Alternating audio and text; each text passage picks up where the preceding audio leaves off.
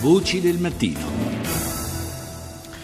E se si vuole davvero sconfiggere l'ISIS e non limitarsi a una vittoria militare sul terreno, come sta avvenendo in eh, Iraq e in Siria, una vittoria che rischia di essere illusoria, Occorre fare anche quello eh, che si è fatto e si fa con il crimine organizzato, cioè, come diceva Giovanni Falcone, seguire i soldi.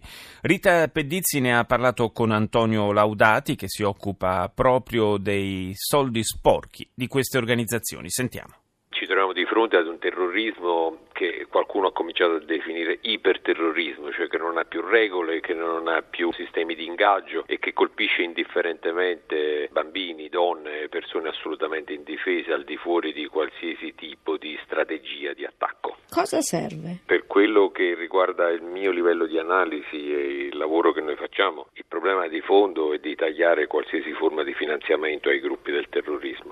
Gruppo terrorista è operativo in quanto è capace di autofinanziarsi, è capace di fornire delle sovvenzioni ai propri adepti, è capace di dare assistenza nei momenti del bisogno. Particolarmente colpisce il fatto che gli ultimi attentati sembrano obbedire a delle regole che sono state pubblicate su una rivista del dark web, cioè di internet sommersa, che è una rivista dell'ISIS e ultimamente aveva dato delle indicazioni proprio di colpire in luoghi affollati, di colpire in luoghi dove c'è poca luce, di colpire rubando camion, autovetture o noleggiandoli, di usare i coltelli invece che delle armi. Questo diciamo è una strategia per abbassare il costo dei potenziali attentati. Però lei capisce bene che anche la possibilità di gestire sul web 2.0 dark, sommerso, una rivista, di avere dei canali ufficiali di comunicazione, di avere degli strateghi, persone che danno delle istruzioni per l'uso, anche questo ha un costo. È ovvio che di fronte alle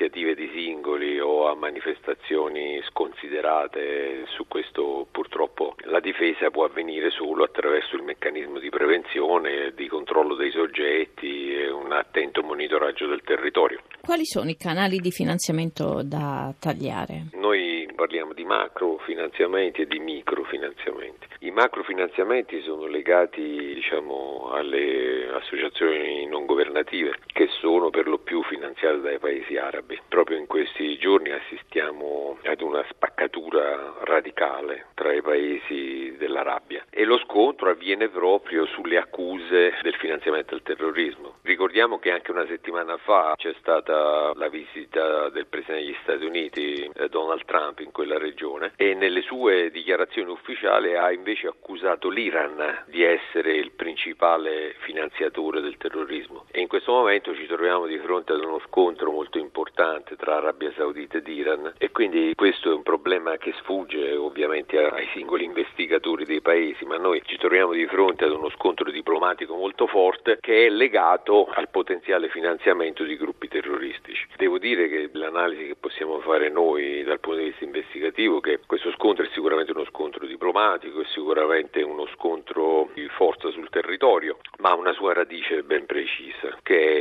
è il controllo del petrolio e del commercio del petrolio. La presenza di gruppi terroristici radicati sia in Siria sia in Libia ha rivoluzionato il meccanismo del commercio del petrolio. Tutta l'economia del Qatar tutta l'economia dell'Arabia Saudita è strutturata sul petrolio e ovviamente sia l'ISIS sia i gruppi libici per finanziarsi, visto l'embargo che hanno fatto le grandi potenze a questo tipo di petrolio, ha dovuto abbassare radicalmente i prezzi e quindi inducendo poi dei meccanismi di contrabbando a livello internazionale di cui alcuni paesi arabi si sono avvantaggiati a danno di altri e questo ha creato un fortissimo conflitto. Ma è ovvio che il petrolio è il terreno scontro. Quando l'ISIS abbandona un territorio, la prima cosa che fa brucia i pozzi di petrolio produce dei danni enormi a quelle che sono le strutture di estrazione perché viene considerata una risorsa importante. Quindi questo è un meccanismo di macrofinanziamento che è disciplinato da politiche di economia delle grandi potenze e dell'influenza sulla regione. E poi esiste un meccanismo che invece è di microfinanziamento che è quello di piccoli gruppi, delle cellule di terrorismo, quello è legato ad un istituto di rito islamico che è la Zakat. Quindi il problema del finanziamento è un problema molto complesso. Questo del petrolio è un filone che state seguendo anche in Italia? È un problema di carattere internazionale. L'Italia è un paese che si presta al commercio illegale di petrolio perché noi abbiamo tra i paesi europei il più alto numero delle cosiddette pompe bianche, cioè quelle che non sono legate a grandi compagnie di distribuzione ma che possono vendere secondo il minuto quindi questo agevola la possibilità di diffondere petrolio di origine di contrabbando oppure acquistato con certificazione falsa.